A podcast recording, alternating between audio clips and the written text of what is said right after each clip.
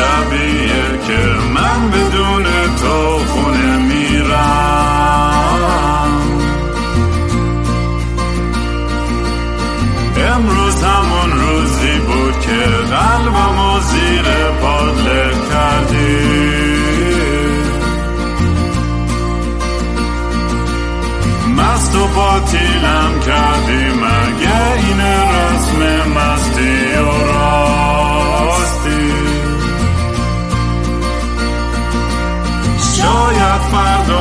بشه این جای زخم قدیمی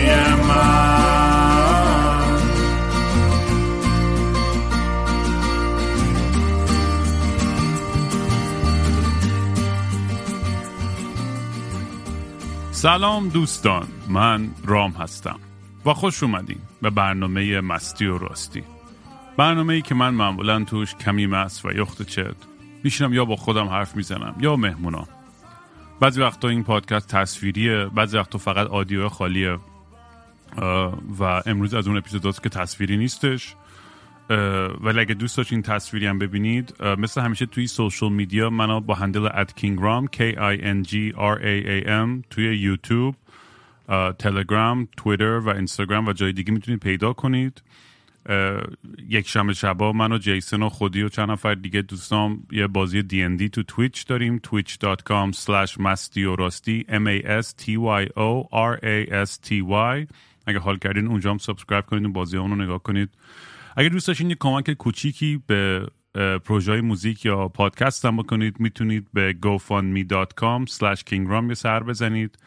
و مثل همیشه هیچ توقعی نیستش. هر چقدر بتونید کمک کنید دمتون گرم. اگرم نمی‌تونید همین لایک و شیر کنید و این پادکست با دوستاتون به اشتراک بذارین. بیشترین حالیه که من می‌تونید بدین. خلاصه دم همتون گرم که تا الان پای این برنامه بودین. روز به روز داره این خانواده دور این پادکست هی بزرگتر و بزرگتر میشه. یکی از بحثایم که من خب همیشه بهش علاقه داشتم بحث موسیقیه و چه در مورد موسیقی که خودم کار می‌کنم یا دوستام کار می‌کنن. یا ژانرهای دیگه که اصلا من هیچ ربطی نداره. مثل هیپ هاپ هیپ هاپ یه چیزی که من همیشه به نظرم خودم خب بچگی خب خیلی گوش می‌کردم تا هیپ هاپ غربی بیشتر تا ایرانی.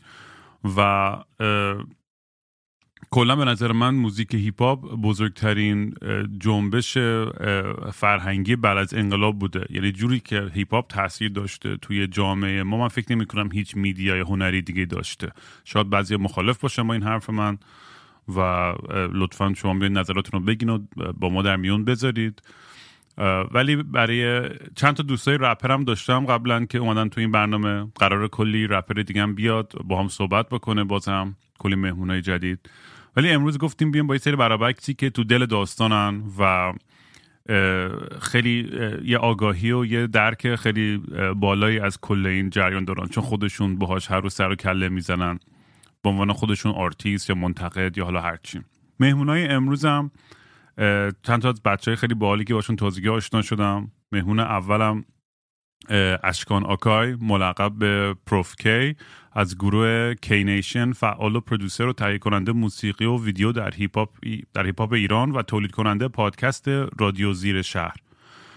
که در رابطه با رپ فارسیه و اشکانو یا پروف کی رو می‌تونید توی اینستاگرام با handle instagram.com slash prof.k ولی اوش یعنی r number 0 f dot k پیدا کنید. همه رو tag می‌کنم بعدا لینک بچه ها رو. نمونه بعدی بهروز. فعال و منتقد و محقق در زمینه هیپ هاپ ایران و تهیه کننده پادکست دونده در رابطه با رپ فارسی که handle اه، بهروز هم هستش twitter.com slash بهروز review b e h r o o z r e v i e w. و مهمون آخرم هست علی نودیسم که مدیر برنامه و امیده نو- نو- نو- نودیسم دیگه یا نودیسمه نمی‌دونم. چه آدمی که علاقه به لخ بودن داره خیلی.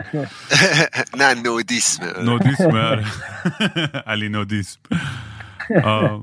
و مدیر برنامه و طراح سایت متخصص آیتی فعال در زمینه هیپ هاپ تولید کننده پادکست یک ساعت با زیر زمین در رابطه با رپ فارسی. و نودیسم هم می‌تونید هندلش رو تو اینستاگرام با instagram.com slash underscore نودیس underscore n o d i s m. اگه اشتباه نکنم. درسته؟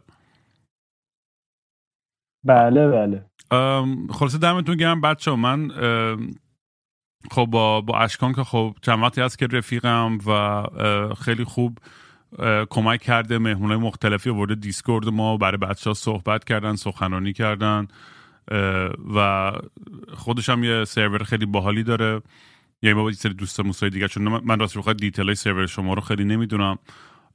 ولی خب این بحث در مورد هیپ هاپ خیلی event های مختلف داشتیم و کلی صحبت کردیم و من دیدی که هر دفعه مهمون رپرم میارم توی برنامه خیلی دوست دارم در مورد تاریخ رپ و اصلا روندش و یه نسل اول داریم و دوم و نمی‌دونم شاید سوم شاید اینو بتونی شما بهتر توضیح بدیم و کلا جهتی که شروع شد و جهتی که می‌خواد بره و دوست دارم اول با این سوال شروع کنیم که اصلا کلا چجوری همه شما با هیپ هاپ آشنا شدین؟ یکی یکی اگه دوست داشتین بهم بگین و اولین باری که اصلا موسیقی رپ به گوشتون خورد کی بود و چی بود؟ اصلا ایرانی بود خارجی بود هرچی می‌خوای اشکان از تو شروع کنیم.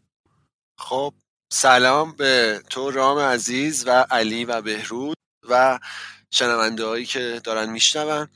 مرسی که این فرصت رو گذاشتی برای ما بتونیم با هم گپ بزنیم راجع به این موضوعی که واقعا تو خیلی خوب گفتی. این قضیه هیپ هاپ برای ما از هابی و سرگرمی خیلی بیشتره و واقعا جزوی از زندگیمون شده.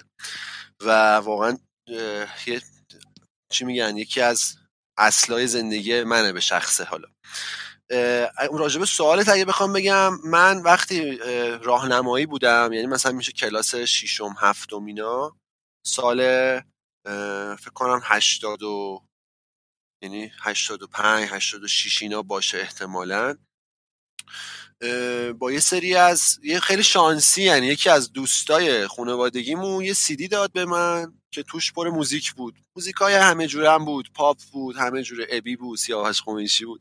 بعد مثلا تو یه folder ش یه چهار پنج track رپ بود که یه گروهی بود اسمش 0111 حالا احتمالا علی و بهروز می‌شناسن یا مخاطب اونایی که هیپ هاپی از قدیم بودن شاید بشناسن. و توش یکی از track های 0111 بود و یه track از زد بازی بود و یه track خیلی قدیمی از هیچکس و این شد آغاز آشنایی من با هیپ هاپ فارسی. خب قبلش هم راجع به مثلا رپ آمریکا خیلی برداشت کمی داشتم و کلا شاید ده تا track گوش داده بودم از رپ آمریکا و این رپ دنیا. ولی این شد آغازش و کلا رپ فارسی حالا چیزی که الان رامین گفت راجع به مثلا همین سرور قضیه اینه که رپ فارسی اصلا شکوفاییش از طریق اینترنت بود. اون موقع حالا اینترنت dial-up بود و اونایی که تو ایرانن یادشونه. یه صدای عجیب غریبی می‌داد و وقتی همون اینترنت وصل می‌شد تلفن خونه قطع می‌شد. خونواده نمی‌تونستن با تلفن حرف بزنن حتی. و ما با اون اینترنت وصل می‌شدیم و یه سری forum ا بود که حالا بهمن تو اون اپیزودی که اومده بود راجبش حرف زده بود. اون برای اوایل اوایلشه. ولی خیلی اون فقط آرتیستا بودن. ولی از یه time به بعد یه سری forum که حالا فارسیش میگن تالار گفتمان بهش شروع شده بود و آرتیستا و مخاطبین در کنار هم داشتن کار می‌کردن و تصویر درست می‌کردن. و دیگه از اونجا ما مثلا یه track می‌خواستیم دانلود کنیم مثلا شاید دو ساعت واقعا طول می‌کشید با اون اینترنت dial-up ولی همون track رو یه مثلا دو ماه گوش می‌دادیم. و اینترنت خیلی تاثیر گذاشت رو آشنایی همه ماها فکر کنم هم با همدیگه هم با هیپ هاپ. حالا من اینجوری آشنا شدم می‌خوام بقیه بچه‌ام بگن تا بعد بریم ادامه سوال آره دمت گرم. روز تو می‌خوای بگی؟ بعد بریم سراغ نودیس آره سلام به تو و مهمونا و دوستای خوبم که اینجا هستن مخاطبین.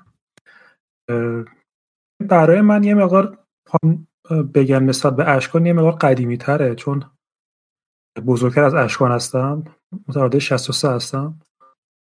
اینجوری برای من شروع شد که رپ نبود برای من موسیقی زیرزمینی ایران بود.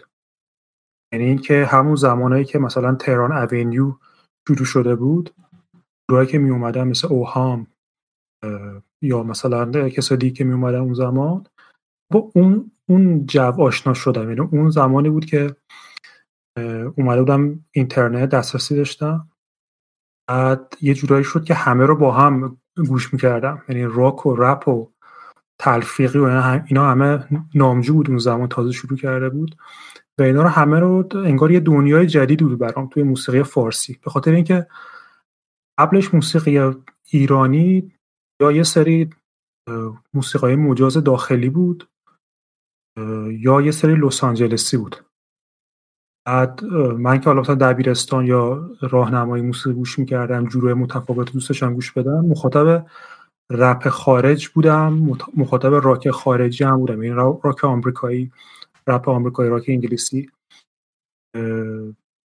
بعد خیلی دوست ببینم مثلا این روند رپی که هست مثلا اون چیزی که من با توپاک اول آشنا شدم با مثلا آیس کیوب آشنا شدم این فارسیش چجوری میشه؟ و یه ساله 79 80 که اینترنت هم رواج پیدا کرد رپ های فارسی که اومد تقریبا می‌تونم بگم از اولش جورایی گوش می‌کردم. حالا نه به عنوان مخاطب رپ فارسی به عنوان مخاطب موسیقی زیرزمینی یعنی موسیقی که برخلاف جریان رسمی و پاپولار اون زمان بود. اون زمان هم پاپولار یا لس آنجلسی بود یا داخلی ها بودن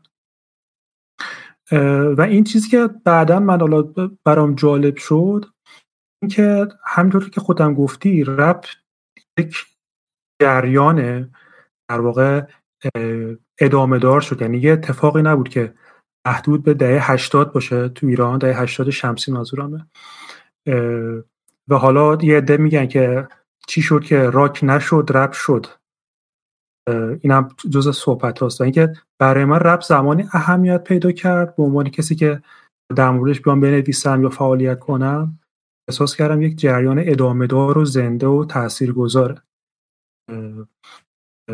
چیزی که حالا می‌تونیم بگیم راک یه زمانی توی سال پیش شاید تو کل دنیا افت کرد و کمتر و کمتر شد و رپ یه جورایی جاشو گرفت. این تو ایران هم اتفاق افتاد. یعنی آره این خیلی نکته جالبیه کلا. این این موضوع دوست دارم بعدا بهش اشاره کنیم که چرا این اتفاق بیشتر افتاد. که هیچ راکمون اصلا خیلی جالب نشد.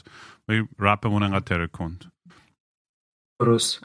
حالا من تا همینجا میگم علی صحبت اینم فقط بگو اولین آلبوم رپ یا اولین آهنگ رپی که خیلی جلب توجه کرد چی بود؟ اول آهنگ خارجی که من شنیدم آهنگ Changes توپاک بود. Gangsta's Paradise بود version رپش. اینا بود و فارسی ها هم چیزی که اول شنیدم کار خیلی قدیمی هیچکس بود مثل Bad Boys روی یا آهنگی روی Bad Boys Bad Boys خونده بود. اون, اون, اون بود. شایان بود. جوونه ایرونی شایان بود. اینا بود رپ رپ فارسی که شنیدم. ایوا دمت گرم dude. بریم سراغ نودیس. نودیس چطوری dude؟ تو هم یه بگو که اصلا تاریخ آشنایی تو اولین آلبوم اینا چی بود؟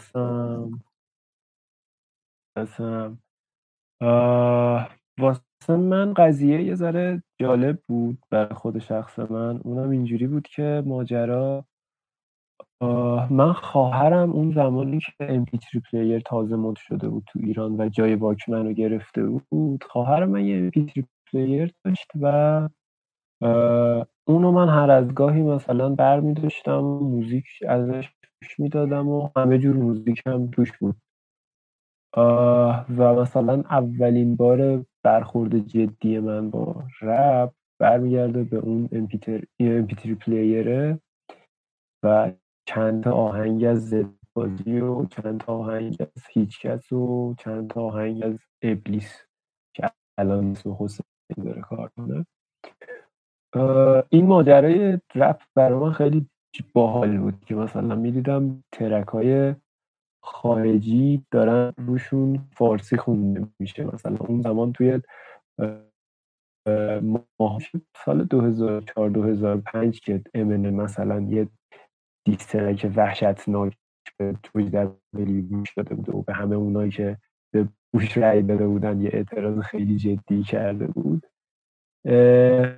مثلا اینجوری بودم که خب این چه کار باحالیه. یعنی علاقه شدیدی هم که من همچنان از اون سال هنوز نمی‌دونم فکر می‌کنم ریشه اون مدت داره. و هی رفت جلوتر و کارهای باحالتر روش دادم. هی دیدم که خب موزیک فارسی خودمون حداقل دارم می‌فهمم. سعی می‌کنم بفهمم. فارسی ها دارن چی میگن. و هی رفت رفت رفتیم جلو موزیک جذاب که حالا دیگه پرودوسرها اضافه شده بودن بیدای خفن که حالا یه مدتی خیلی هم تبش داغ بود که سازهای ایرانی هم بهش اضافه می‌کردن. و این ماجرای من رپ فارسی بود که فکر می‌کنم توی رشد من و هم نسلای من که حالا میشیم من و بهروز و اشکان هم خیلی س...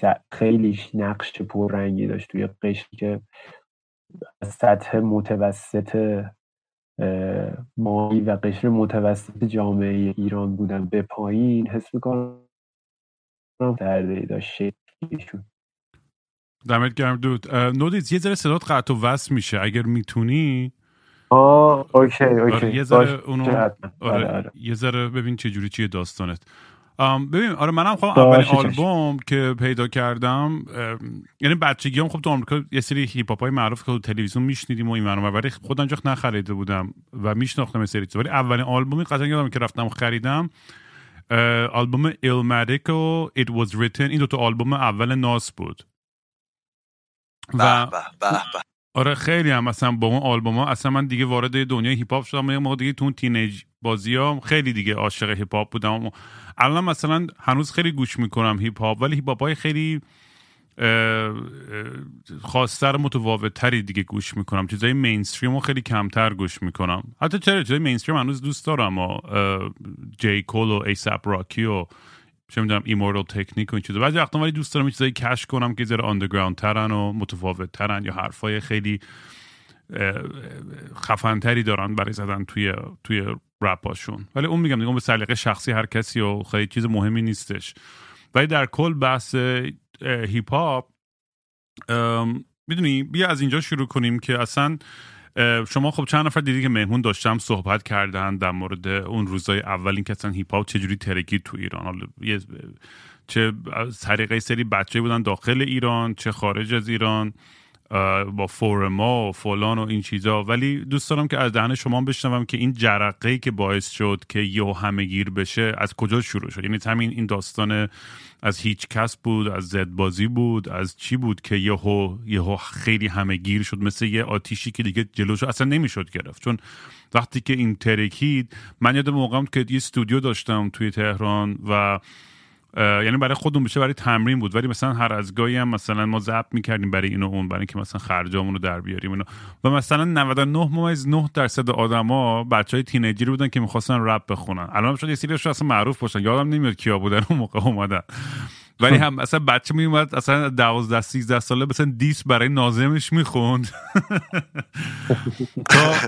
تا مثلا چه می‌دونم خیلی چیزهای دیگه چیزهای خفنتر و بالتر و بیت های جالب و اول ولی اون اولش همونجوری که قبلا هم صحبتش بود بیت ها خب خیلی کپی بود دیگه. همش بیت های غربی و ومی داشتن و رو اون شروع می‌کردن خوندن تا اینکه بچه شکرن خودشون بیت ساختن و دیگه کم کم production دست خودشون هم بیشتر گرفتن و به همچین سمتی رفت. حالا خودتون یکیتون اگه دوست داره شروع کنه بذار در این بحث باز کنم. بگو علی بگو. ما درباره این که اصلا هیپ هاپ از کجا شروع شده تو ایران یکی از فکر می‌کنم مثلا اصلایی بود که پادکست یه ساعت با زیر زمین رو شروع کردیم پنج سال پیش و هر مهمونی که داشتیم ازش این سوال رو میپرسیدیم که جرقه ابتدایی فعالیتش و این که اصلا چی شد وارد این بازی شد و ازشون میپرسیدیم. یک باری ما یه ویژه ای داشتیم از dancer ها توی برنامهمون و متوجه شدیم که اصلا وجود هیپ هاپ تو ایران به عنوان پکیج هیپ هاپ که میشه اون پنج تا شاخه خودش برمیگرده به اوایل مثلا دهه هفتاد یا اواخر دهه شست جدی شدنش که از طریق جمع و مثلا دور همیای دنس شروع می شده این ماجرا. و برامون خیلی جالب بود که مثلا کسایی هم که یه مدت و یه دوره جزو اون را بودن رفته رفته رپر شدن. و دقیقا. اصلا آره و اصلا ریشه این ماجرا از دل خود ایران شروع شده. چیزی که ما متوجهش شدیم از مثلا اواخر دهه 60 از سال 65 66 توی خود همون- آمریکا ببخشید واسه حرف توی خود آمریکا ما از وقتی هیپ هاپ و بریک دنسینگ اصلا با هم دیگه با گرافیتی اونا بله. کلا یه, یه فرهنگ بود که همینا خیلی قاطی بودن. از تو, تو برانکس یه جورایی شروع شد و از توی- دقیقا. آره. از بله. توی تو, این تو داستان ایران هم اول با همون dance اول شروع شد. یعنی مثلا حتی آره یاس رو مثلا نمی‌دونم می‌شناسی یا نه مثلا اوایل مثلا dance کار می‌کرد. یعنی اصلا 90 درصد یعنی همه اولش با dance با مفهوم هیپ هاپ آشنا شدن. بعد تازه یا بقیهش اومد. احسان آره آتور اینا گرافیتی بعدش اومد beatbox. رپ اینا همه بعدش اومد اضافه شد به هیپ هاپ یعنی هیپ و هاپ ایران مثلا این ماجرای شروع هیپ هاپ توی ایران از انتهای همون دهه 60 یا اوایل دهه دهه 70 با دوره همیا و میتینگای توی کلکچال و پیست اوین و پیست اوین پیست دیزین و اینجور جاها شروع می شده که بعد منتقل میشه به پارک ملت و پارکا و از یک جایی اون آدمایی که حس می‌کردن می‌تونن رپ بخونن برخورد می‌کنن با این dancer ا و اون آتیشه که منتظر یه جرقه و یه فندک بوده شروع می‌کنه به شعله کشیدن و این ماجرای هیپ فارسی که امروز هم دیگه کم کم. آره و 20 بعدش هم بچه ها شروع کردن شروع با هم. میتینگ گذاشتن و diss کردن. بعد این ویدیوهای diss ها و این freestyle ها هم خیلی دست به دست می‌شدن اون موقع یادتون باشه. و میگم یکی از جالب ترین چیزا میگم این همه گیر بودن هیپ هاپ. من چند بارم تو پادکست گفتم من سفر می‌رفتم دور ایران توی بیابون یارو مثلا نوکیا سی چل داشته بچه جوون مثلا میشناخت همه داستان هیپ هاپ اینا رو. این برام خیلی جذاب و جالب بود. یعنی اصلا حالا یه نکته می‌تونم بگم. آره حتما بگو. رامین ببین یه نکته که می‌خواستم بگم و علی هم گفت ببین هیپ هاپ تو ایران حالا از جایی که شروع شد تو آمریکا و هر جایی که رفته یه حالت community داشته. یک جامعه دورش بوده. تو ایران هم همین بود. جامعه مثلا کسایی بودن که تو پارک حرکت می‌زدن. خب یعنی بریکینگ تو ایران یه جور حرکت زدن هم بهش می‌گفتن. نمی‌دونستن اصلا تو- اسمش بریکینگه می‌گفتن آره حرکت بهش. می‌گفتن آقا یه حرکت بزن. خب؟ تو دهه مثلا هفتاد اینجوری بوده و کسایی که بودن حالا. و بعدا که رپ شروع شد ببین یه چیزی که خیلی مهمه و الان هم ادامه داره این کامیونیتی بودن قضیه است. ببین مثلا تو مهمونایی که قبلا اووردی صحبت کردن مثل دیف که اومد صحبت کرد یه, یه نکته فراموش میشه. یه سریا بودن که اومدن تو هیپ هاپ و هی کمرنگ شدن رفتن. اومدن یه سال کار کردن بعد دوباره رفتن برگشتن. هیچ موقع اونقدر نگرفتن. یا مثلا اوایل بود اسمشون ولی بعدها کمتر شد. این علتش این بود که این چیزی که تو هیپ هاپ تو دهه رپ ایران تو دهه 80 قوی بود و ادامه پیدا کرد این بود که یه تعدادی نوجوان با همدیگه کارو کردن. برای همین هیپ هاپ رو نمیشه تو ایران اگه واقعا بخوای به عنوان یک جریان بهش نگاه کنی یه نفر بگه از خارج مثلا اینو شروع کرد. خب آره هر کس چیزی رو یک یکی مثلا میاد می‌خونه اولین بار یا مثلا جزء نفرات اول. مثلا شایان که الان مثلا شایان واشخونیاز اونم چون از بچه ها بزرگتر بود سنش فکر کنم متولد 60 60 61 بود اونم اول خیلی کار می‌داد. ولی بعدها به خاطر اینکه وصل به یک جمعی نبود و کنار کشید نتونست اون تو صحنه هیپ هاپ ایران تاثیرگذار باشه. ولی اون چیزی که میگه الان مثل بومش صدا کرد به خاطر بود که یه سری بچهای مثلا 17 18 ساله که اگه بخوای بگی صرف 21 ها یعنی که مثلا هیچکس بود پیشرو بود بعد بهرام بود به اینا اضافه شد. آتور بود بچه های دیوار بودن شک گرفتن پادکست درست کردن. اینا همه با همدیگه الان هم که نگاه کنی برگردی به اواسط دهه 80 ویدیوها که هستش اینا رو با هم می‌بینی. اصلا اینکه مثلا چرا به یه نفر میگن پدر رپ فارسی اینجور چیزا به خاطر همینه. یعنی که توانایی در درست کردن یک جامعه یک, یک سری آدمایی که با همدیگه ای- داخل ایران بیان با همدیگه اه، تراکنش و ارتباط با همدیگه داشته باشن. و این, چیز برای همین میگم خیلی اومدن در خیلی جای دنیا ممکن مثلا یه نفر تو ایران تو آلمان بوده یا تو آمریکا بوده یا تو خود ایران بوده که مثلا کار می‌کرده ولی وصل به این جماعت نبوده و این اتوماتیک کمرنگ و کمرنگتر شده از صحنه هست شده.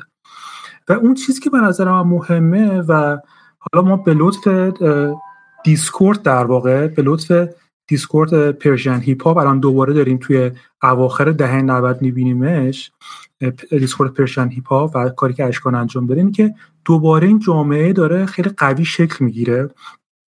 و تمام سعی ما هم حالا در چیزی که حالا در ادامه توضیح میدیم در مورد مسائلی که مراسمی داره برگزار میشه اینا در راستای همینه. حالا این نظر منه در موردی که چه چیز باعث شد که رپ ایران در دهه 80 مثل بوم صدا کنه و یه نکته هم که هست ببین یک کتابی داره ناهید سیام دوست اگر اشتباه نکنه اسمشو به نام The Soundtrack of the Revolution. بله ناهید سیام درست سیام دوست داره خیلی به نکته خوبی اشاره می‌کنه چون چهار نفر رو توی موسیقی بعد انقلاب نام می‌بره به عنوان کسایی که شاخصه موسیقی بعد از ایران بودن که شجریان هست اسار هست که اشتباه نکنم نامجو هست و هیچکس هست. و یه نکته که داره میگه در زمان موسیقی هشت و رپ اینه که جامعه ما جامعه بسیار محافظه کاری بود و هنوز هم هست ولی حالا اوایل دهه 80 خیلی بیشتر بود. و رپ با اون زبون خیابونی و سریحی که داشت اومد کلا اون جو رو برگردوند. یعنی که حرفایی که مثلا ما یادم تو دبیرستان به همدیگه می‌ذاریم دعوایی که می‌کردیم فوشایی که می‌دادن کتککاری یا اون زبان خیابانی که اونجا داشتیم نوجوانا رپ در واقع کاری کرد. این زبون خیابونی این زبون مدرسه دبیرستان یک دفعه به عنوان یک اثر هنری جامعه مطرح بشه و بیست یعنی ناخواسته در واقع. بیس جوره اون جو محافظه کار موجود. و این به نظرم اون نقطه‌ایه که مثل بوم صدا کرد. به مدد اینترنت و به مدد رپ فارسی این اومد یک جامعیتی گرفت و در کل ایران یا چون اینترنت بود دیگه تو کشورهای دیگه هم پخش شد. بله. و چیزی هم که هست بر اثر بر اساس این القابی که حالا هی داده میشه پدر رپ فارسی یا مثلا کسی که این بازی رو شروع کرده من فکر می‌کنم باید یه ذره دقیق تر نگاه کنیم به ماجرا و به این فکر کنیم که حالا این لقب پدر رپ فارس که به ظاهر هم خیلی لقب بزرگیه بحث سر اینه که خب هیچکس هم به عنوان رپر و هم به عنوان بازیگردان این جریان خیلی کارهای عجیبی انجام داده. خیلی دنبال آدمای جدیدی گشته و وارد این بازی کرده. از رضا پیش رو گرفته تا علی اوج تا بابک تیغه. و و و و و می‌تونیم تا صبح صحبت بکنیم. امیر تتلو می‌تونیم تا صبح اسم بیاریم از آدم هایی که هیچکس وادارشون کرده به این بازی اضافه شن. وادار که نه خلشون داده به سمت این بازی. این یه بخشی از ماجراست. بخش دیگه اینه که خب هیچکس یه جورایی شروع کننده سایت های رپ فارسی بوده که هنوزم دارن به حیات خودشون ادامه میدن. پس این لقب پدر رپ فارسی حس می‌کنم از چند جهت میشه اینو به سروش داد این لقب رو. چون که به زعم من نه فقط برای موسیقی رپ بلکه برای شکلگیری این فرهنگ خیلی زحمت هایی کشیده که هیچ کس نمی‌تونه منکرش بشه. و این... کارایی کرده که خب من به عنوان یه فعال این بازی شاید مثلا تا همین 7 سال پیش شایان رو نمیشناختم. که فقط می‌دونستم بوده کاری ازش گوش نداده بودم. یا مثلا بهمن دیو خب نبوده به هر شرایطی داخل از ایران نبوده و بتونه خیلی کارا رو بکنه.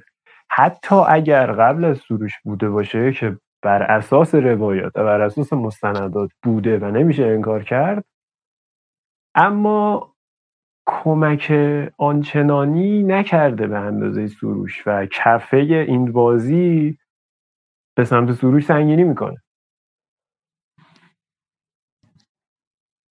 اشکان تو چیزی اضافه کنین آره. راجبه این موضوعی که دارید صحبت می‌کنید به یک یه, یه نکته ای که هست اینه که اون تایم خب رپ آمریکا روی بورس بود قشنگ و همه فارسی زبان ها ناخداگاه تو هر کجای دنیا که بودن این قضیه اومده تو ذهنشون که خب چرا ما, ما نداشته باشیم اینو؟ چرا ما با زبون خودمون اینو نداشته باشیم؟ و می‌دونید مثلا شایان یاشار سروش یا همون بهمن اینا همشون یه توی time یکسانی شروع کردن به این بازی. به خاطر چی؟ به خاطر اینکه داشتن مثلا امینم اون موقع می‌دیدن یا مثلا چه می‌دونم Tupac گوش داده بودن و حال می‌کردن باهاش و می‌گفتن خب OK چرا پس ما این چنین موسیقی رو تو زبون خودمون نداشته باشیم؟ یعنی خیلی از اینا همزمان بوده و حالا این القاب و اینا بیشتر یه برچسب و label خیلی مهم نیست. ولی خب این حالا پدر رپ فارسی که مثلا میگن خب به خاطر اینه که خب سروش واقعا اومد همون حرفی که بهروز زد. اومد یه جامعه شکل داد. یه گروهی همون سف 21 که حالا بعدش شد سامت. می‌دونی؟ و خودش تو ایران بود. یعنی بازی هیپ هاپ ایران واقعا یه جوریه که واقعا باید توش باشی. یعنی باید تو ایران باشی. ولی این نکته ای که چرا حالا یهو ترکید و چرا یهو خیلی bold شد دقیقا یکی از دلایلش عین همینه که پادکست تو رامین خیلی یهو بولد شد.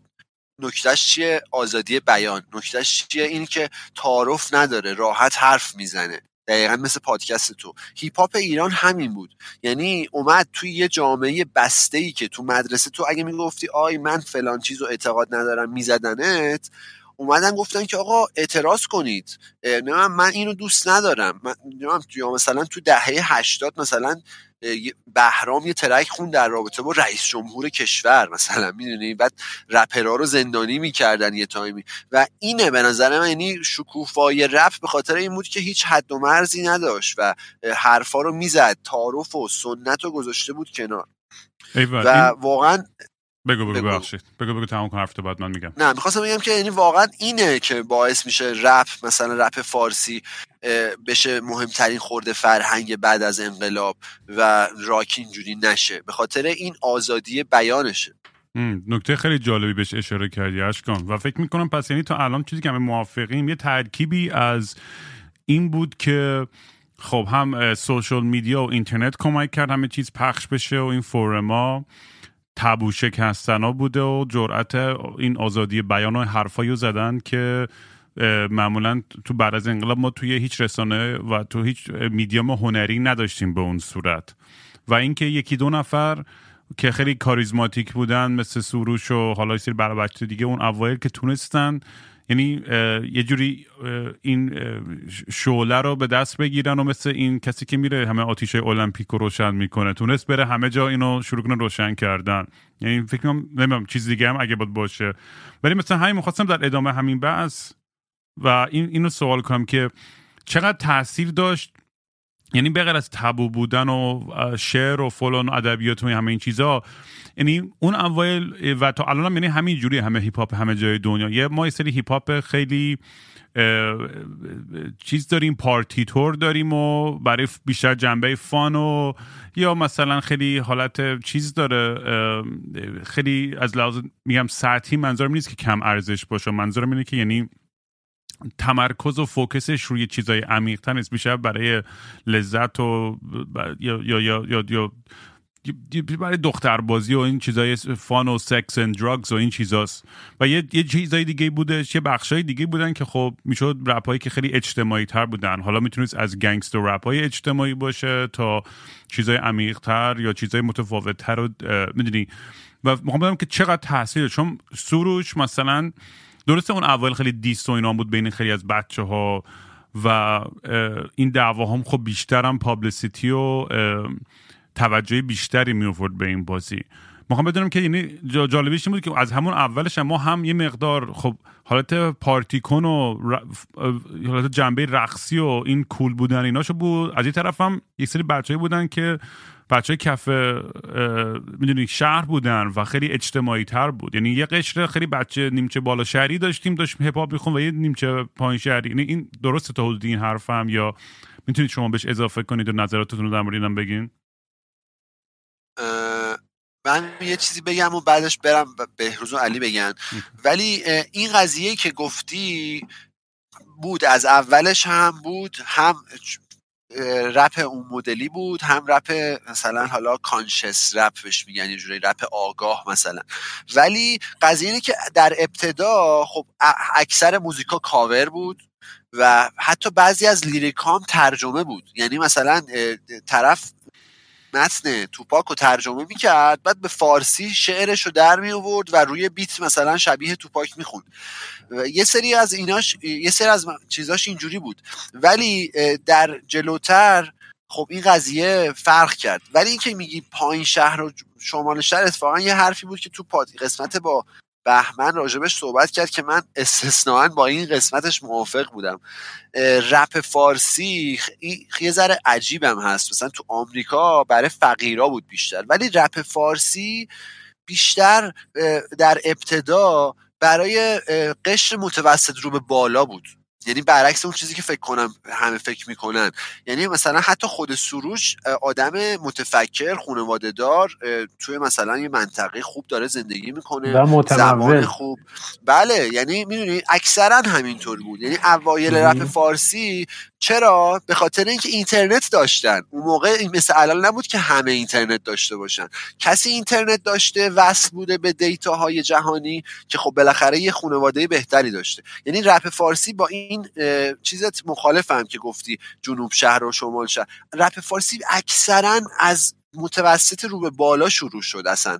ولی حالا بعدش دیگه تعمین پیدا کرد توی کل جامعه. و حالا جنوب شهری ها هم اضافه شدن قطعا فقیرترها و مثلا کسایی که حرف جدیتر شاید داشتن یا حرف جدیتر نداشتن هم اضافه شدن. ولی در ابتدا اگه بخوایم حساب کنیم واقعا متوسط رو به بالا شروعش کردن. دقیقا همینه و این اینم خیلی چیز باحالیه. از یه جایی که دیگه مثلا اینترنت همه گیر شد توی ایران کم کم اون قشر متوسط رو به پایینه هم به ماجرا اضافه شد. و اصلا این به نظر من اون خط فکری مینستریم آندرگراند رو از هم جدا کرد و یه سری چیزای جدید رو به بازی اضافه کرد. میشه مثلا اواخر دهه هشتاد بعد از مثلا اتفاقای آبان هشتاد و هشت به اون طرف. یک کم ماجرای موسیقی فارسی تغییر کرد و یکم موسیقی رپ فارسی تغییر کرد و یکم مثلا یه جبه بندی بین همه آدما مشخص شد. و یه بحث باحالی هم که هست این ماجرایی که فلانی رپ گوش میده یه زمانی نشون دهنده آوانگارد بودن مثلا و تاب آوانگارد که تابو شکن یه خانواده ای بود که مثلا بچه فلانی رپ گوش میده. از این ما که هیچکی نمی‌فهمه چی می‌خونن آسمون رو به زمین میدوزن. هنوزم دیدی که یارو شهاب حسینی تو برنامه‌اش آره آره آره هیپ هاپ گوش می‌کنن. بعد هنوزم برای یه سری آدم دقیقا آره. دقیقا آره. این بحثیه که ما باید امروز واقعا اینو روشن کنیم که آره. رپ و مثلا با ساسی مانکن و با نمی‌دونم امیر تتلو اشتباه نگیرید ما, آره. رپ ما رپرایی داریم تو ایران که خیلی خفنن بگو علی ببخشید نه اوکی و مثلا ماجرا به اینجا کشیده شد که داشت یادم رفت چی آها و ماجرا به اینجا کشیده شد که اون مستند شوکم اومد بیرون و هیچی دیگه. هر کی که رپ گوش میده رپ می‌نویسه رپ می‌خونه مفسد فل ارز خون آره اینو فکر کنم رامین نمی‌دونه. رامین می‌گفتن که هر کی که یه مستند شوک نشون می‌دادن می‌گفتن که این رپرها شیطان پرستن. اولش همه ما رو وز کردن به شیطان پرستی. حالا مثلا موزیکی که اون پشتش پخش می‌شد یه مش سرباز هیچکس بود که مثلا خیلی کار قشنگ ملی میهنی اون اون اثر. آره یادم اون برنامه رو اتفاقا. بابا خیلی آره. چرت و پرت آره مثلا اون پشت اون پشت مثلا یه موی سرباز هیچی از پرچم ایران اون پشت معلومه. یه فضای خیلی ملی قشنگ ملی میهنیه اون کاره. مثلا دم انتخابات هم فکر کنم چند سال دیگه جمهوری اسلامی پخشش می‌کنم اون کار دیگه. اینا که هیچی برای دست دادن نداره بعد اونو گذاشتن و این جوه هی منفی شد هی منفی شد هی منفی شد تا یه جایی که فکر می‌کنم مثلا شبکه های پخش موزیک ویدیو مثل پی ام سی و PMC بود و تپش بود و اینا بودن اون زمان دیگه دیگه کسی رو یادم نمیاد که اون که اینا بیشتر بردن به سمت پاپ نه؟ یعنی این آها. آره. حالا این media داشت یه سری چیزای متناقض از رپ نشون می‌داد. یه سمت داشت. وای وای پارمیدای من کوی ساسی مانکن پخش می‌کرد. یه سمتاش مثلا رضا پیشرو حسین توهی و تتلو پخش می‌کرد. دوباره بعد مثلا جیگیلی تتلو پخش می‌کرد. اون برداشت هیچکس پخش می‌کرد. و مثلا خونواده ها به این مقوله رسیدن که اینا همش هم بد نیست. یه سریشون معلوم نیست چی میگن هنوز. مثلا وای وای وای پار میدای منکوه هنوز خیلی فازش معلوم نیست که چیه. اصلا رپ این رپ هست رپ نیست. بعد اونور یارو میگه خیابون رو دوست داریم واسه چهار چیز یکی جون اجبار رو یادم نیست بقیه رو. بعد که ولی یه سری ها فکر می‌کردن که حالا غیر از اون قضیه که میگه یه سری ها فکر می‌کردن که همش فوش رپ. یعنی هنوزم بله. همین فکر رو می‌کنه. بخوایم یکم من توضیح بدم؟ آره من فقط قبل از اینکه بخوای توضیح بده بروز تو یه سوال داشتم تا می‌خواستم که اونم اضافه کنی. چون یه جا اشاره به تهران اونو کردی و می‌خوام این قبل از اینکه به تلویزیون برسیم به این کانال تلویزیونی یه اگه فکر اگه به بحث خودم مرتبط چیزی که می‌خواستی بگی. چون دوست داشتم در مورد صحبت بشه.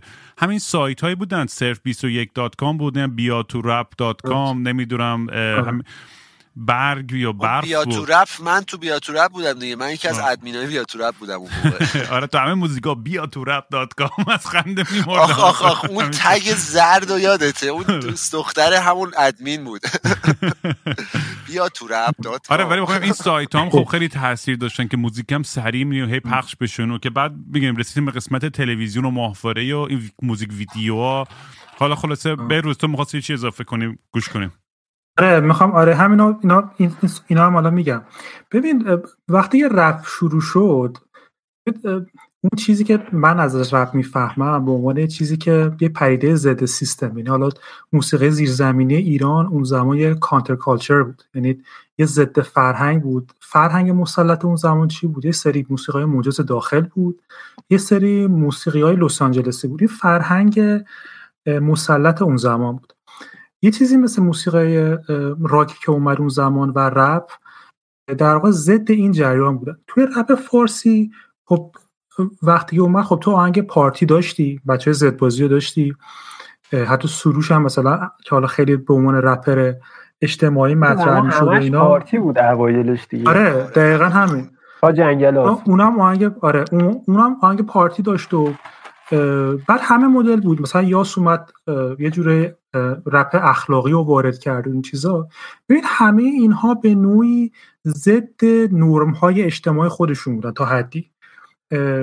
و این ادامه پیدا کرد. بود جورای مختلف. پارتی بود اجتماعی خوندن بود روم، رومنس بود همه اینا بود. اما چیزی که بعدا وقتی رپ نظر جلب کرد یعنی دیدن که چه خوب جامعه گوش میده و اینا کم کم هم مدیا اومد سمتش. هم در سالهای بعد سیاست اومد سمتش. این مدیا اومد سمتش به خصوص رسانه هایی که پایگاهشون تو آمریکا و لس آنجلس بود. مثلا یه چیزی مثل آونگ شکل گرفت. آونگ تو دهه 90 تو رپ خیلی نقش بازی کرد. تو پرودیوس کردن آثار مختلف. یا مثلا کسایی که بودن رادیو جوان بعدن شکل گرفت اینا هم در ادامه موسیقی لس آنجلسی بودن و از این پتانسیل رپ استفاده کردن تا اونو بیشتر وارد سرگرمی کنن. یعنی این چیزی که مثلا بود اگه تو دقت کنی تو دهه هشتاد یه سریا بودن. حالا ساسی مانکم بود و کسای دیگه هم تی ام بکس شروع کرده بودن. رپ های مثلا خیلی سرگرمی و پارتی تور بود ولی از به فارز و اینا که تو لس آنجلس بودن و اینکه تو دهه 90 ولی این این خیلی جدی شد. یعنی که رادیو جوان و آونگ و اینا با پول وارد قضیه شدن. یعنی عملا می اومدن که به آرتیستا یه هزینه می‌دادن و به خاطر نفوذی که داشتن سرمایه که داشتن موزیک ویدیو درست می‌کردن و اینا اومدن به قول معروف یه وجه رپ فارسی رو هی چاق و چاقترش کردن. حالا اون جوی که به عنوان مثلا بچه های زد بازی بیشتر مطرح میشن و بچه ها خلصه یا مثلا بچه های وانتونز اینا و این ور قضیه رو بول کردن و اون هسته اصلی رپ ایران که حالا یه مقدار همچنان کانتر کالچر موند. به خاطر اینکه ببین یه ور قضیه که بیشتر مثلا به سرگرمی رفت حل شد تو موسیقی لس آنجلسی مثلا الان ساسی مانکن کجاست؟ خب الان حسین تویی کجاست؟ یا, الان تتلو چه آهنگای بعدن خوند و مطرح شد؟ ببین اینا رفتن سمت موسیقی لس آنجلسی سمت موسیقی سرگرمی بود بیشتر و دیگه حالت ضد جریان رو نداشتن. یعنی مثلا اگر زد بازی مهمونی مثلا مهمونی تو فرمانی رو میخون اون زمان باحال بود به خاطر اینکه اون موقع کسی کسی نمی‌فهمید پارتی یعنی چی هستن موقع اصلا یه چیز عجیب بود. یعنی یه سری که گوش می‌دادن می‌گفتن عجب چیه مثلا پارتی عدد 50 که عدد چیز عجیب غریب. ولی دیگه این حرف مثلا تو سال 95 دیگه نمی‌تونی بزنی. یعنی با اینترنت و اینجور چیزا. برای همین اون اونا بیشتر رفتن سمت تجاری شدن سمت جریان اصلی سمت سرگرمی و entertainment و یه وجه رپ دیگه موند همونطور counterculture ادامه داد. حالا اینا بیشتر کیا بودن؟ اینا بیشتر مثلا بچه های ملتفت بودن بچه های دیوار بودن بچه های پلاک بودن فرشاد بود سورنا بود بهرام بود. خیلی اینا بچه بودن که همچنان اون counterculture بودن خودشون حفظ کردن. یعنی که تا, تا همین الانم ادامه داره. و این این media هم که گفتیم همینه. این media اون اولش خب تهران اونیو خب یه حرکت واقعا زیرزمینی ضد جریان بود.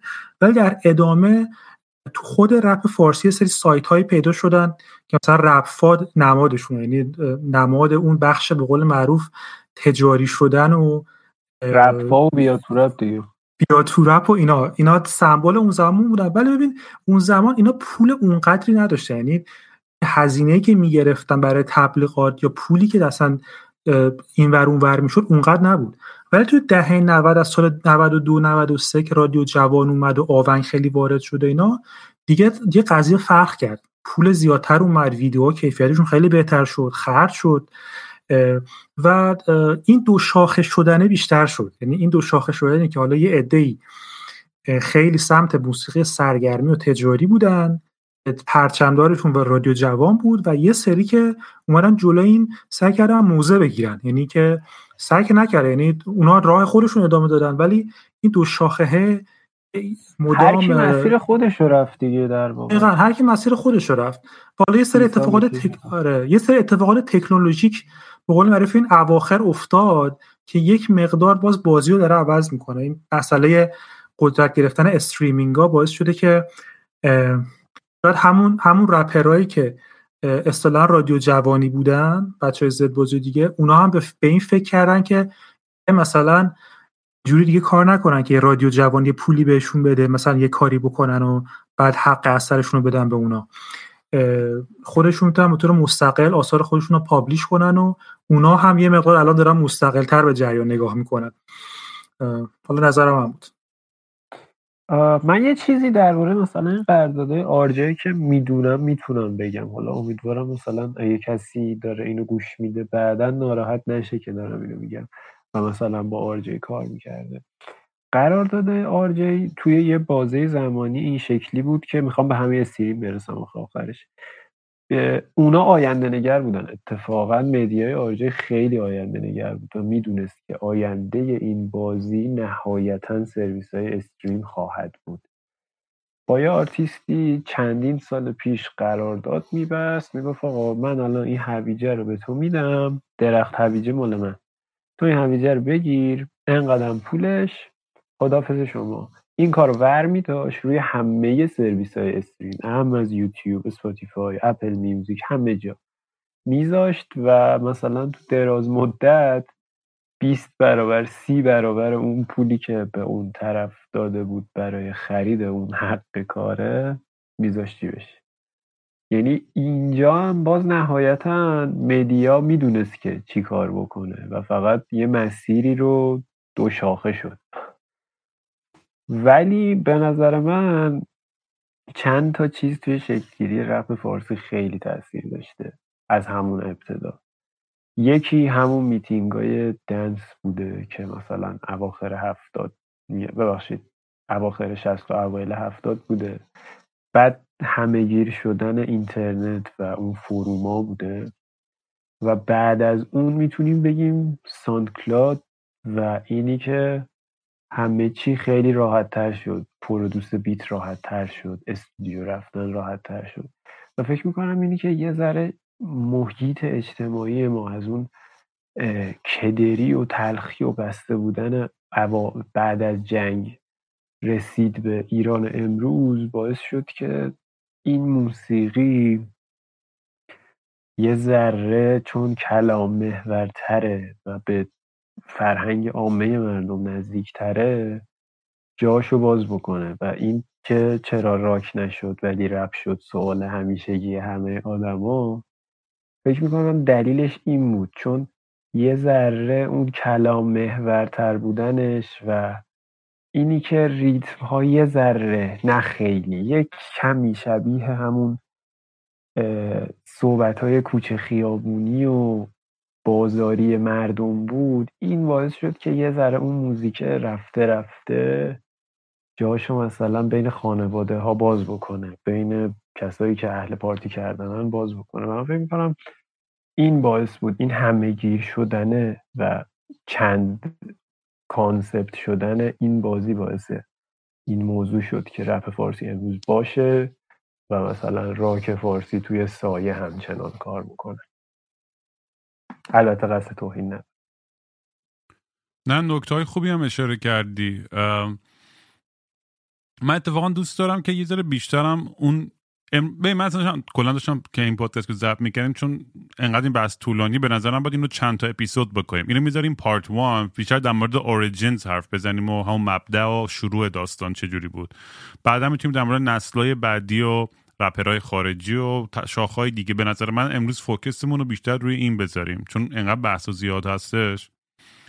من می‌خوام بازم برگردیم به اون اوایل داستان و میگم این شکلگیری ها. می‌خوام بیایم می‌خوام برای من یه ذره pinpoint کنید آهنگ هایی که واقعا تأثیر گذار بودن توی این جنبش یا یا diss هایی که واقعا سر و گردن همه رو تکون داد که آقا وای چه خبره؟ یعنی چی؟ این با اون دعواس و نکنه میرن تو پاک بیگی طوری همدیگه رو بزنن بکشن.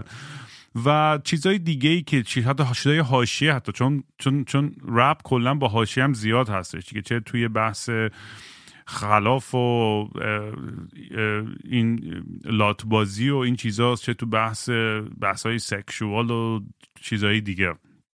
می‌خوام برام چند تا از این یا ترک ها یا این مومنت هایی که توی اون مبدع داستان بود که واقعا یهو دوباره میگم مثل مثل بیت کوین هست یهو صد یهو خیلی میره بالا. اون نکاتی که تو جدول یهو یه برش خیلی عجیبی داشته به نظرتون کدوما بودن؟ یه در مورد اونا هم صحبت کنیم. میگم امروز بحث رو سعی می‌کنیم دوربر این نگه داریم. بعد یه پارت دیگه اگه وقت داشتیم با هم توی هفته آینده خیلی خوشحال میشم بتونیم ادامه بدیم این بحث رو با هم. حتما. نمی‌دونم یکی بگه بعد من ادامه بدم من بگم. برو فرنم اشکام بگو. اشکام به یاره اشکام ساکت خیلی وقت. حالا میگم حضور ذهنم باید داشته باشیم. کمکم بکنید. ولی به اون اوایل اگه بخوای حساب کنی مثلا خب اون آلبوم جنگل آسفالت هیچکس اصلا یه شروع حال دیگه ای داد به بازی و یه سری کارهای دیگه ای که زد بازی می‌کرد. مثل مثلا بیشتر کارهای پارتی و اینا بود. ولی خب دوتا قشر مختلف و این دوتا گروه تونستن جمع کنن دیگه. یعنی حالا گروه که میگم سروش که جورایی تنها بود با مهدیار ولی یکیشون بود. و یه ذره بریم جلوتر مثلا track نامه‌ای به رئیس جمهور بهرام. یهو اصلا جامعه رو تکون داد. و خب یاس هم حالا خیلی مثلا شاید mainstream رو حساب بشه. آره ولی اون time آره یه فیلمی پخش شده بود از یکی از بازیگرای ایرانی که داشت همون time سریالش پخش می‌شد و مثلا حالا یه فیلم حالت پورنتور و اینا بود و یاس یه ترکی خوند که آقا مثلا این اینو نبینید اینو بشکنید اینو پخشش نکنید. و اصلا یه سری یعنی فکر کنم این سه چهار تا تو ذهن من بود که یه هویی تکون داد یه هوی چون من میگم من خودم خانواده هم می‌گفتن که بابا چیکار داری می‌کنی اشکام تو درست خوبه مثلا زندگی تو داری می‌کنی. رپ چیه؟ این فوشا این فوشا چیه؟ این تون تون حرف زدن چیه اینا می‌خونن؟ می‌دونی؟ ولی از یه جایی به بعد دیگه خود خانواده منم فهمیدن که آقا نه این یه قضیه جدیه واقعا اینو دارن یه کاری می‌کنن. من این سه چهار تا رو یادمه. حالا ببینیم بهروز و علی. من می‌تونم بگم. بله شما بفرمایید بعد من ببین چیزی که من یادمه به نظرم جالب بود یکی همین آهنگ دیو بود دستا بالا بود. یادم اون زمان خیلی مثلا عجیب بود. آره عجیب من بود. یادم خیلی یه چیزی هم بگم تو پرانتز هر کی که مثلا میشه میشنیدن که شایعه بود البته. که این موزیک این موزیک مثلا تو ماشینش پلیشه و بگیرنش و ماشین رو میخوابونن و فلان می‌کنن و اینا. این بحث هم بود. آره. آره این شستا بالا بود یادم از دیو بود. خیلی علاوه سر و صدا کردن خیلی مطرح بود. بعد آهنگ زد بازی که شروع کرد دیس آجیلی بود. که همین زبان مثلا به قول معروف فوش و اینا خب خیلی سر صدا کرد. یعنی خیلی نو بود اون زبان برای خود دیس آجیلی خیلی کار نوعی بود. یا همین کار زد بازی مثلا مثلا اونایی که مهمونی تو فرمانی و اینا میگم یه حالت جو پارتی و مثلا گفتن و اینجور چیزا. خیلی کار نوعی حساب می‌شد رو زبان. کاره همه جنگل آسفالت هیچکس موش سرباز کار خفن. یه, یه کاری بود دست جمعی که تتلو و پیشرو توهی بودن چند تا بودن با هم دیگه؟ حالت آرنبی کلیپ هم رپ بود. داشت؟ آره کلیپ هم داشت. نرو از پیش من. نرو از پیش من. آره اون خیلی برو. بود. برو از پیش من بود. برو از پیش من بود. یه دونه بود که فلاکت خونده بود. رپشو خونده بود با رضایا فکر کنم. آرمی توی نازگلوه. نازی نازی نازگل. الان همون آرمی توی اف مجوز گرفته. جالبه واقعا. آره. و ادامه هم همین. الان نامه به رئیس جمهور خیلی مطرح بود. این بازم کلان پیشرو و هیچکس خیلی مطرح بود. و بعدا اینا خیلی اوایل اگه بخوای اوایل دهه ش- 60 و دهه 80 رو به در واقع بگی اینا بود که به نظر من خیلی سر دیس. الان گفتی پیش رو منم یادم افتاد. دیس چی بود؟ اثر منفی. اونم جزو دیسای موندگار رپ فارسیه. حالا چون رامین. دیس هم گفت بگید اونم واقعا. مطرحه. فلاکت و پیشرو اگه شو نکنم؟ ببین اصلا فکر می‌کنم تنها یه نقطه مشترکی که همه داریم اینه که مانیفست رپ فارسی تو اون سالهای اول جنگل آسفالت بود که مثلا یه ذره این پکیج رپ فارسی رو جدیتر و جذابتر و قشنگتر کرد. بعد از اون مثلا تابستون کوتاه زد بازی بود که اونم خیلی سر و صدا کرد وقتی که اومده بود و من فکر می‌کنم دیگه جدی اصلا فکر کنم مثلا 70 80 میلیون نفر ایرانی حداقل اون موزیک رو شنیدن بر حسب اتفاقی جایی رد شدن و این موزیک رو شنیدن. و بعد از اون دیگه مثلا سنگین ترین بیفی که توی رپ فارسی بود چیز بود دیگه بیف زد بازی و پیشرو بود که با زاخارنامه و اثر منفی دیگه به اوج خودش رسیده بود. و بعد جلوتر فکر می‌کنم مثلا آلبوم سکوت بهرام بود که دوباره یه وجهه جذابی از رپ فارسی رو به همه نشون داد. یا همون به دنیا خوش اومدی و سیدی رو بشکنه یاس و اون کاری که برای بچه های درود زن خونده بود. اینا کارایی بود که فکر می‌کنم مثلا خیلی باید قدردان یاس باشن بابت اینکه باعث شد خیلی خانواده ها با این موضوع کنار بیان و ببینن خب حالا رپ فارسی اونقدر هم بد نیست. یعنی اون وجه ولکامینگی که واسه رپ اون زمان تولید کرد اسم می‌کنم اگر نبود و نمی‌کرد ما هنوز خیلی مشکلات داشتیم تو این جریان. و اینا بود و مثلا بحث خیلی باحالی که وجود داشت اون زمان که بیف این دوتا گروه گروه زد بازی و پیش رو بود مثلا تو مدارس هم بچه ها سر این دوتا با هم دعوا می‌کردن خیلی جدی دعوا می‌کردن. و یه چیز باحالی بود این ماجرایی که مثلا پای موسیقی اینجوری و دعوای چهار پنج نفر آدم پشت تو مدارس باز میشه مثلا عاشقان سینه چاک دو طرف با هم دعوا و فوش و فوشکاری و کتککاری می‌کنن. ولی من فکر می‌کنم مثلا جنگل آسفالت و تابستون کوتاهه و سیدی رو بشکن و سکوت جزو کارهای خفنی هن که میشه مثلا روشون به عنوان جریان ساز بودن. حالا چه خوب چه بد چه منفی چه مثبت میشه ازشون یاد کرد. و نمیشه هیچ هیچ کس نمی‌دونه نمی‌تونه نادیدشون بگیره اثر بخشی به اثر گذاری این آثار رو و حالا جلوتر که مجموعه های علی سورنا و و و یه چیزی هم بگم علی این چیزی که گفتی در مورد سکوت هم جالبه. به خاطر اینکه ببین بهرام اون زمان زمانی که حالا چون بهرام از سال 82 83 شروع کرده بود قبل 24 ساعت هم شاید 5 تا اگه اشتباه نکنم آلبوم داده بود. ولی اون نامه به رئیس جمهور و بعدا آلبوم سکوتش که دیگه بعد اون قضیه بود که شده هشت شده بود و بعد اونا رو هم یه سری گرفته بودن و این چیزا. برای خودش اون زمان نماد شد واقعا. یعنی نماد اعتراض یک دوره اهرام بود. شاید شاید در مقابل بقیه رو فارسی که مثلا اگه بخوای در نظر بگیری سروش اون زمان یک مقدار محافظه کارتر بود. بله. یا مثلا یاس آدم محافظه کاری حساب می شدن اما بله. اون زمان بهرام در واقع انگار مثل ایستاده با مشت بود در واقع.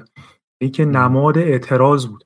مثلا بعدش یه مقدار بدترش علی سورانا تقریبا این کارو کرد. بله. یعنی که اونا یه مقدار نماد اعتراض شدن. اونا هم در نوع خود اگه بخوای بگی سر و صدا کرد. تو, تو این بچه قضیه هم بهرام یا علی سورانا اونا هم خیلی نماد بودن به عنوان اعتراض به اون معنا اعتراضی که ما داریم میگیم اونا اولینا بودن.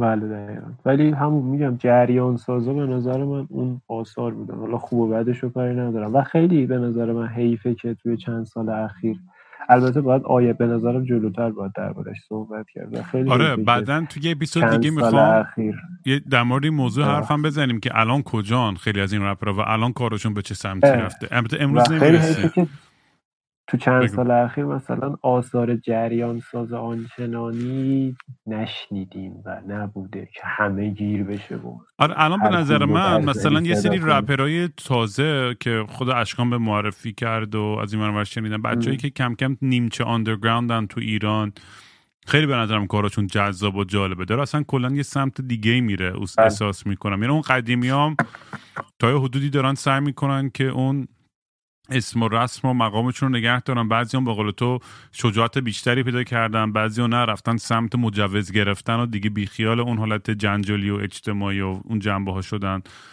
و اون تابو شکنی. می‌دونی؟ و اینم خودش میگم اینم خودش یه اپیزود کامله که بشینیم در مورد اینا حرف بزنیم. آره.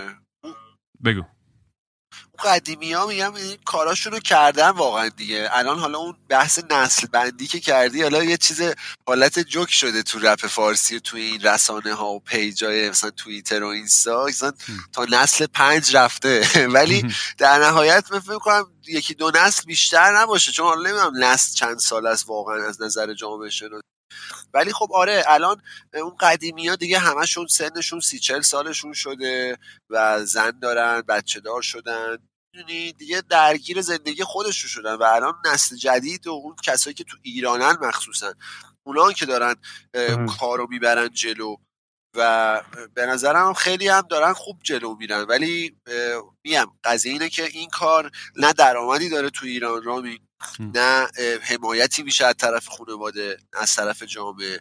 نمی‌تونی کنسرت بذاری. تو خودت آرتیستی می‌دونی. ما کل رپرامون کل پرودوسرامون آرزوشونه که برن یه جایی هزار نفر جمعشن باشون موزیک گوش بدن یا بخونن هد بزنن. می‌دونی؟ یعنی آرزوی همه رپرهای ایران اینه که بتونن یه اجرا بذارن تو کشور خودشون. و این چیزیه که ما الان 20 سال نزدیک 20 سال رپ فارسی رو داریم و اینو نداریم. ما track امون رو نمی‌تونیم بفروشیم. بله ما track ام نمی‌تونیم بفروشیم آلبوم نمی‌تونیم بفروشیم روی بیلبوردهای اتوبانا هیچ وقت عکس رپرها اینا نیست. تنها کاری که می‌کنن اینه که بچه ها خودشون track اشون رو دستی میفروشن و حالا سرویس های streaming و اینا. و حالا در این کنار می‌بینی مثلا یه مافیایی حالا مافیا نگیم شاید ناراحت شن ولی مثلا یه ای به عنوان بازار بازاری میان مثل رادیو جوان می‌خوان کارهای دیگه ای بکنن. ولی خب می‌دونی این جریان خیلی واقعا پیش رو بوده. یعنی تو اون اپیزودی که داشتی با علی عظیمی صحبت می‌کردی مثلا علی می‌گفت آقا ما تو موسیقی ایران منتقد نداریم می‌دونی؟ ولی مثلا ما تو هیپ هاپ منتقد داریم زیاد هم داریم. مثلا خود بهروز کلی مقاله داره کلی تحقیق داره کلی حرف زده. و حالا خیلی آدمای دیگه. یا مثلا پادکست مثلا ما تو رپ فارسی که شاید یکی از بیرون ها کنه میگه اینا که یه مش ارازل هم فوش میدن تون تون رب حرف می‌زنن. ولی مثلا چهار پنج پنج شیش تا پادکست داریم. یعنی الان ما سه نفری که با داریم صحبت می‌کنیم هر کدوممون واسه خودمون پادکست جدا داریم. و غیر از ما دو سه تا حتی بیشتر سه چهار تا پادکست خفن دیگه هست که مختص رپ فارسیه. می‌دونی؟ یا حتی راجع به اون پلتفرمی که تو صحبت کردی در رابطه با اینکه مثلا بیاد یه جورایی انحصار رو از رادیو جوان بگیره و مثل ردیتوری باشه و آدما بتونن خودشون چیز کنن. حتی علی نودیس یه همچین کاری هم کرد. یعنی یه پلتفرمی درست کرد که مثل SoundCloud هر کسی می‌تونست خودش کاراشو بذاره و حالا مردم بیان like کنن و شیرش کنن. می‌دونی؟ یعنی ما بله. خیلی نه که فقط ما سه نفر. کل این جامعه کل این جماعت خیلی تلاش کردن که این قضیه بهتر بشه و واقعا هم شده. ولی یه جایی به بعد دیگه وقتی نه مجوزی هست نه اعتباری هست نه درآمدی هست خب خیلی ها دل سرد میشن خیلی ها کشور میرن خیلی ها اصلا این کار میرن بیرون. سر همین هم خیلی از آرتیست ها نموندن. اونایی هم که موندن مثل ما دیگه واقعا عشق اون قضیه رو دارن. یعنی می‌دونی دیگه اصلا براشون مهم نیست. فقط براشون مهمه که اون قضیه رو ببرن جلو. آره بله، نکات بله. خیلی جالبی همه اینا. و ما سه نفر فکر کنم رو هم 80 قسمت پادکست داریم. من همه رو هم زور چپونی تو یکی دو اپیزود بچپونم.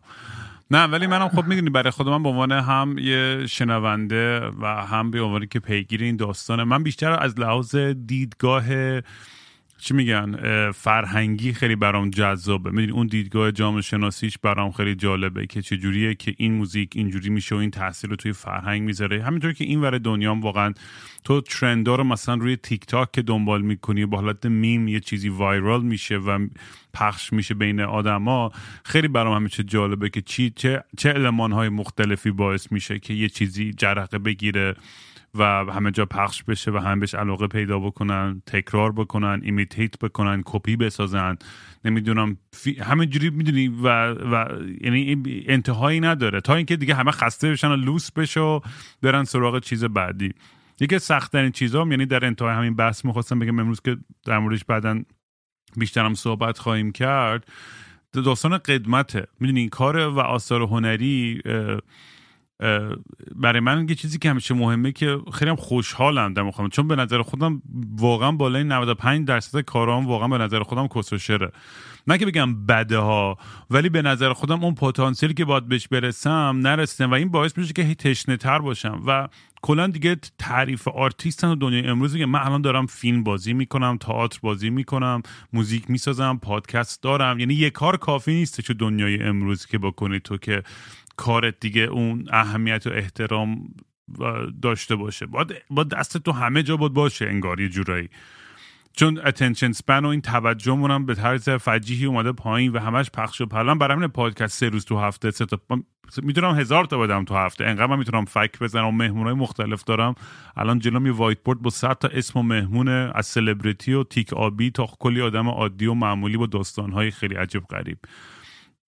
ولی میگم توی این, این همه این صحبت ها فکر می‌کنم که سختترین کارهایی که و فشارهایی که رو آرتیست میاد همینجور که شما هم گفتین ترکیبی از داستانهای اقتصادی حمایت و این support می‌بینی خیلی فشار می‌ذاره و اینکه آدم بتونه consistent و به طور مدام کارش خوب باشه و درآمد داشته باشه بتونه پای آرت و هنرش زندگی بکنه خیلی هم سخت دیگه. و بر همین بعضی رو پوش می‌کنم به یه جهتی به سمت نمی‌دونم سایت شرط بندی به به سایتی یا به رادیو جوان که پول خوب اولش میده که تو مطرح بشی ولی از اونورش فکر اینو نمی‌کنه که ممکنی عواقب دیگه ای داشته باشه. این پول اول بگیرم بعدا بخوام بخوام یه کاری بکنم چی میشه؟ و هزار تا چیز دیگه بخصوص برای بچه که داخل ایرانن که مجوز نمی‌تونن بگیرن. یعنی کلا راه راحتی نیست این راه انتخاب کردن در نهایت.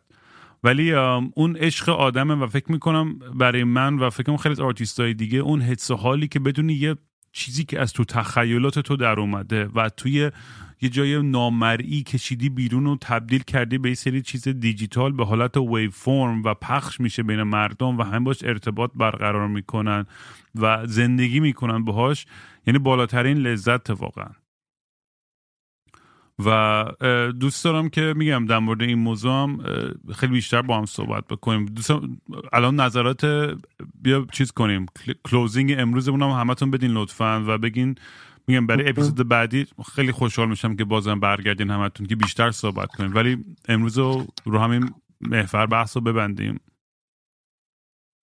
تمام آقا. من که ردیفم. یه قسمت دیگه مشتاقانه با هم صحبت بکنیم درباره چیزایی دیگه.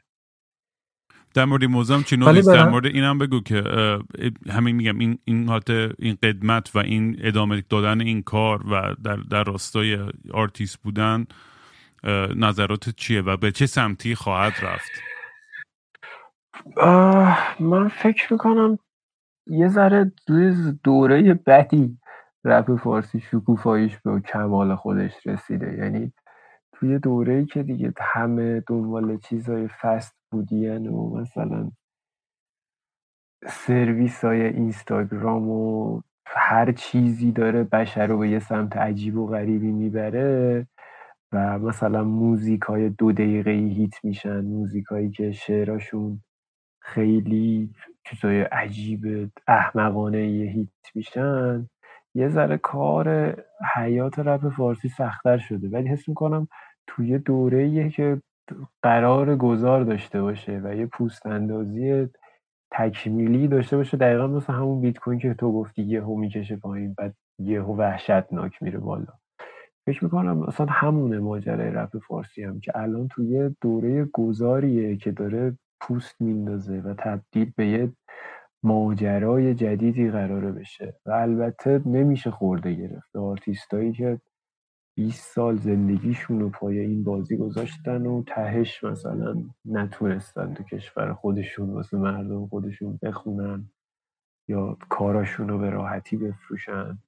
یا هزار تا اتفاق که اونا رو از ادامه مسیر دل سرد کرد و خودشون اومدن دیدن تو چهل سالگی یه شهرت آزاردهنده ای دارن برای خودشون که فقط معروفن و معروفیتشون کاری نمی‌تونه براشون بکنن واسه همین من فکر می‌کنم نیاز به یک جون ای با یک شکل و شمایل ای داره. یعنی نمی‌دونم چیه اون آلترنیته ولی نیاز به تزریق یک جون جدیدی داره.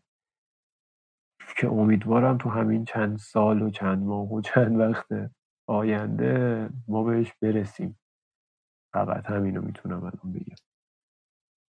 یه نکته که هست رامین من در ادامه حرفای علی رو بگم که علی خیلی خوب گفتی مشکلاتی که هست و اینا ولی من خودم شخصا چون واقعا یه رپ فارسی یک جریان می‌بینم که به نظرم هنوز با اون اوج خودش فاصله داره به آیندهش خیلی امیدوارم. به خاطر اینکه رپ فارسی و بچه های دهه 60 شروع کردن مخاطبش از بچه های دهه هفتادی به قول معروف مخاطب عمدش شروع شد و به نظر من تو دههای بعد با بچه های دهه هشتادی یه جورایی تصویت میشه. یعنی به نظر من همچنان این پایگاه مخاطب رب ادامه پیدا می‌کنه و بزرگتر میشه. و آدم های مختلف هم میان با ایده های جدید زمانی به خاطر اینکه آقا فعالیت کم بوده حالا ما داریم مقایسه می‌کنیم به عنوان پادکست نوشتن در مورد رپ همین الانش هم زیاده. ولی به نظر من ما در فعال بیشتر خواهیم داشت به خاطر اینکه مخاطب بیشتر خواهیم داشت.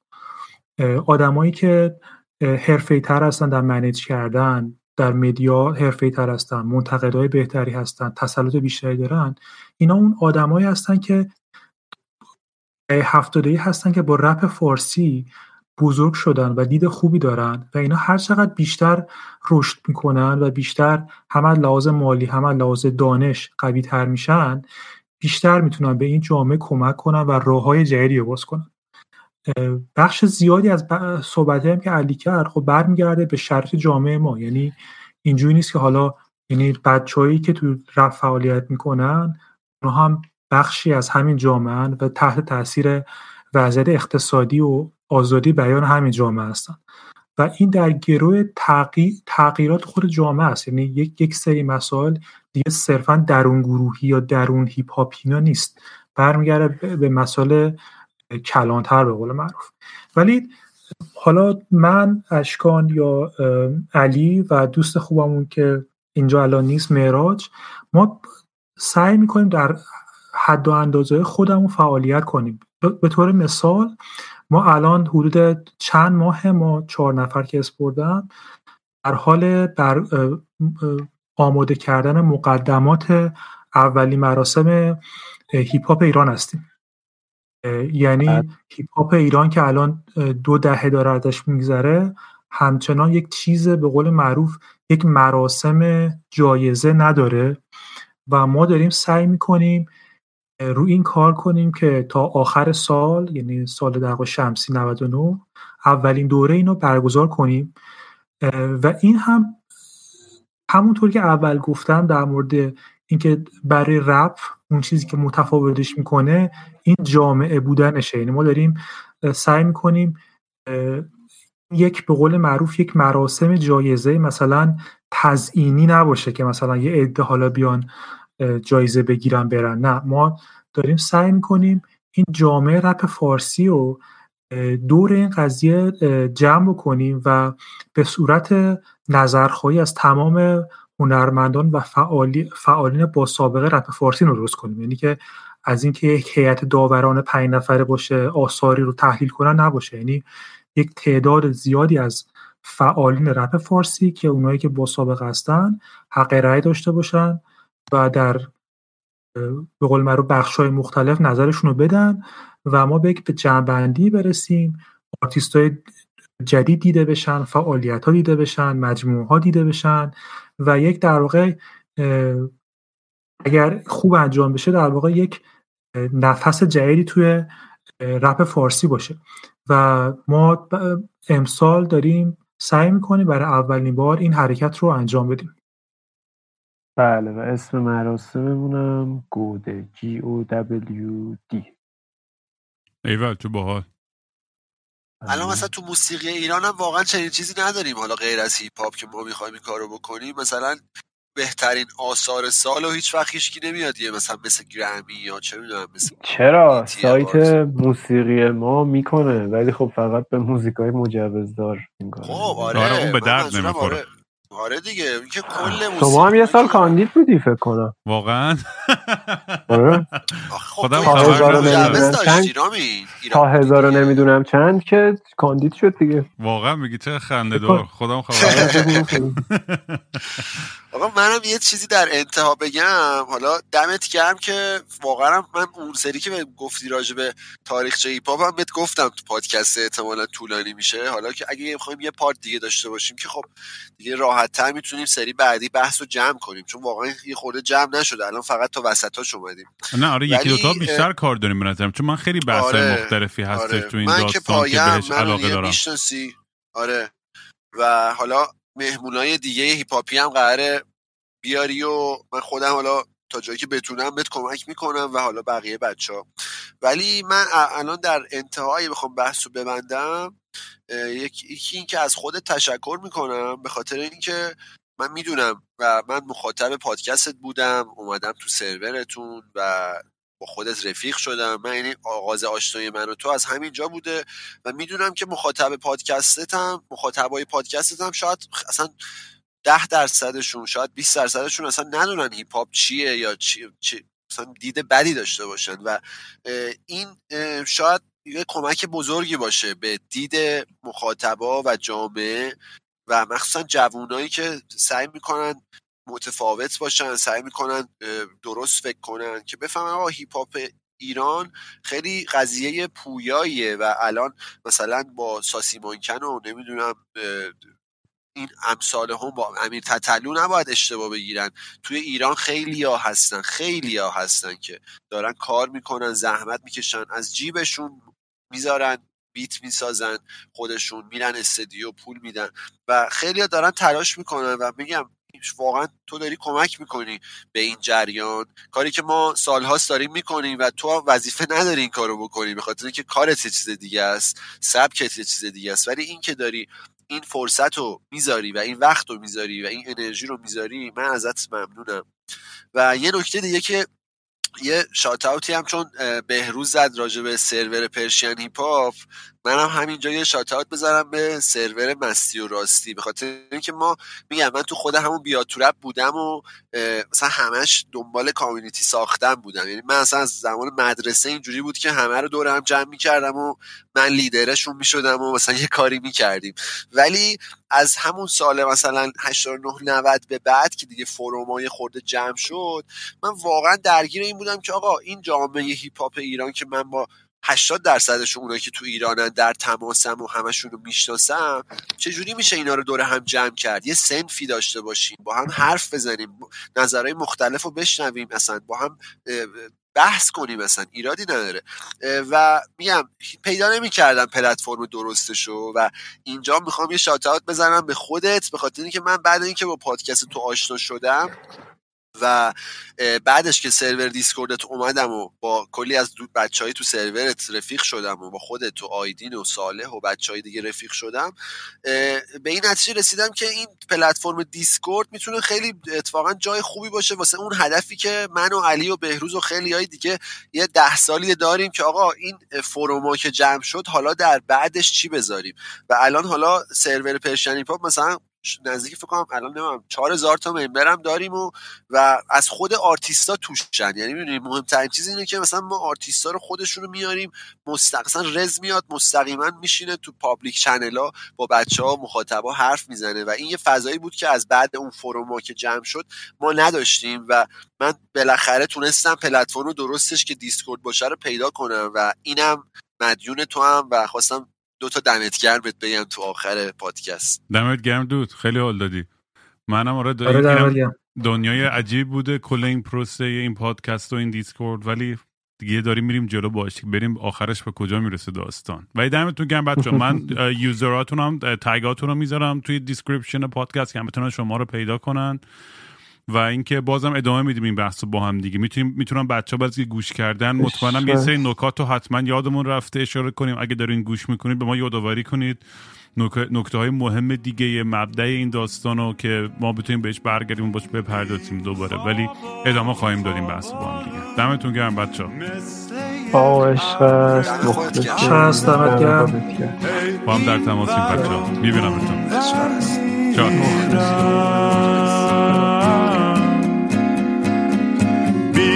حوصله می نخشه با صورت نشسته.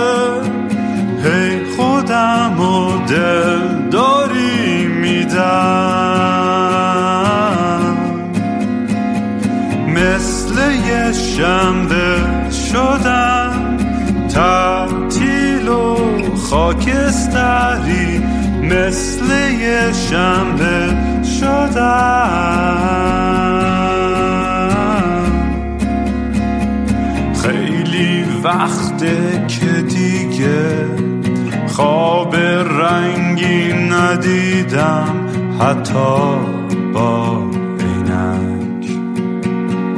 خیلی وقته که دیگه خبر خوب نشنیدم حتی به زور سمعت.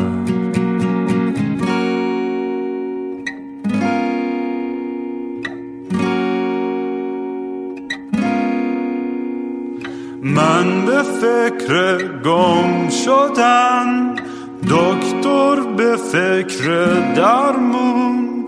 میگه روزی سه دفعه باید برم. بگیرم. بی خواب و خوابالو دل می‌زنم به دریا. بی خواب و خوابالو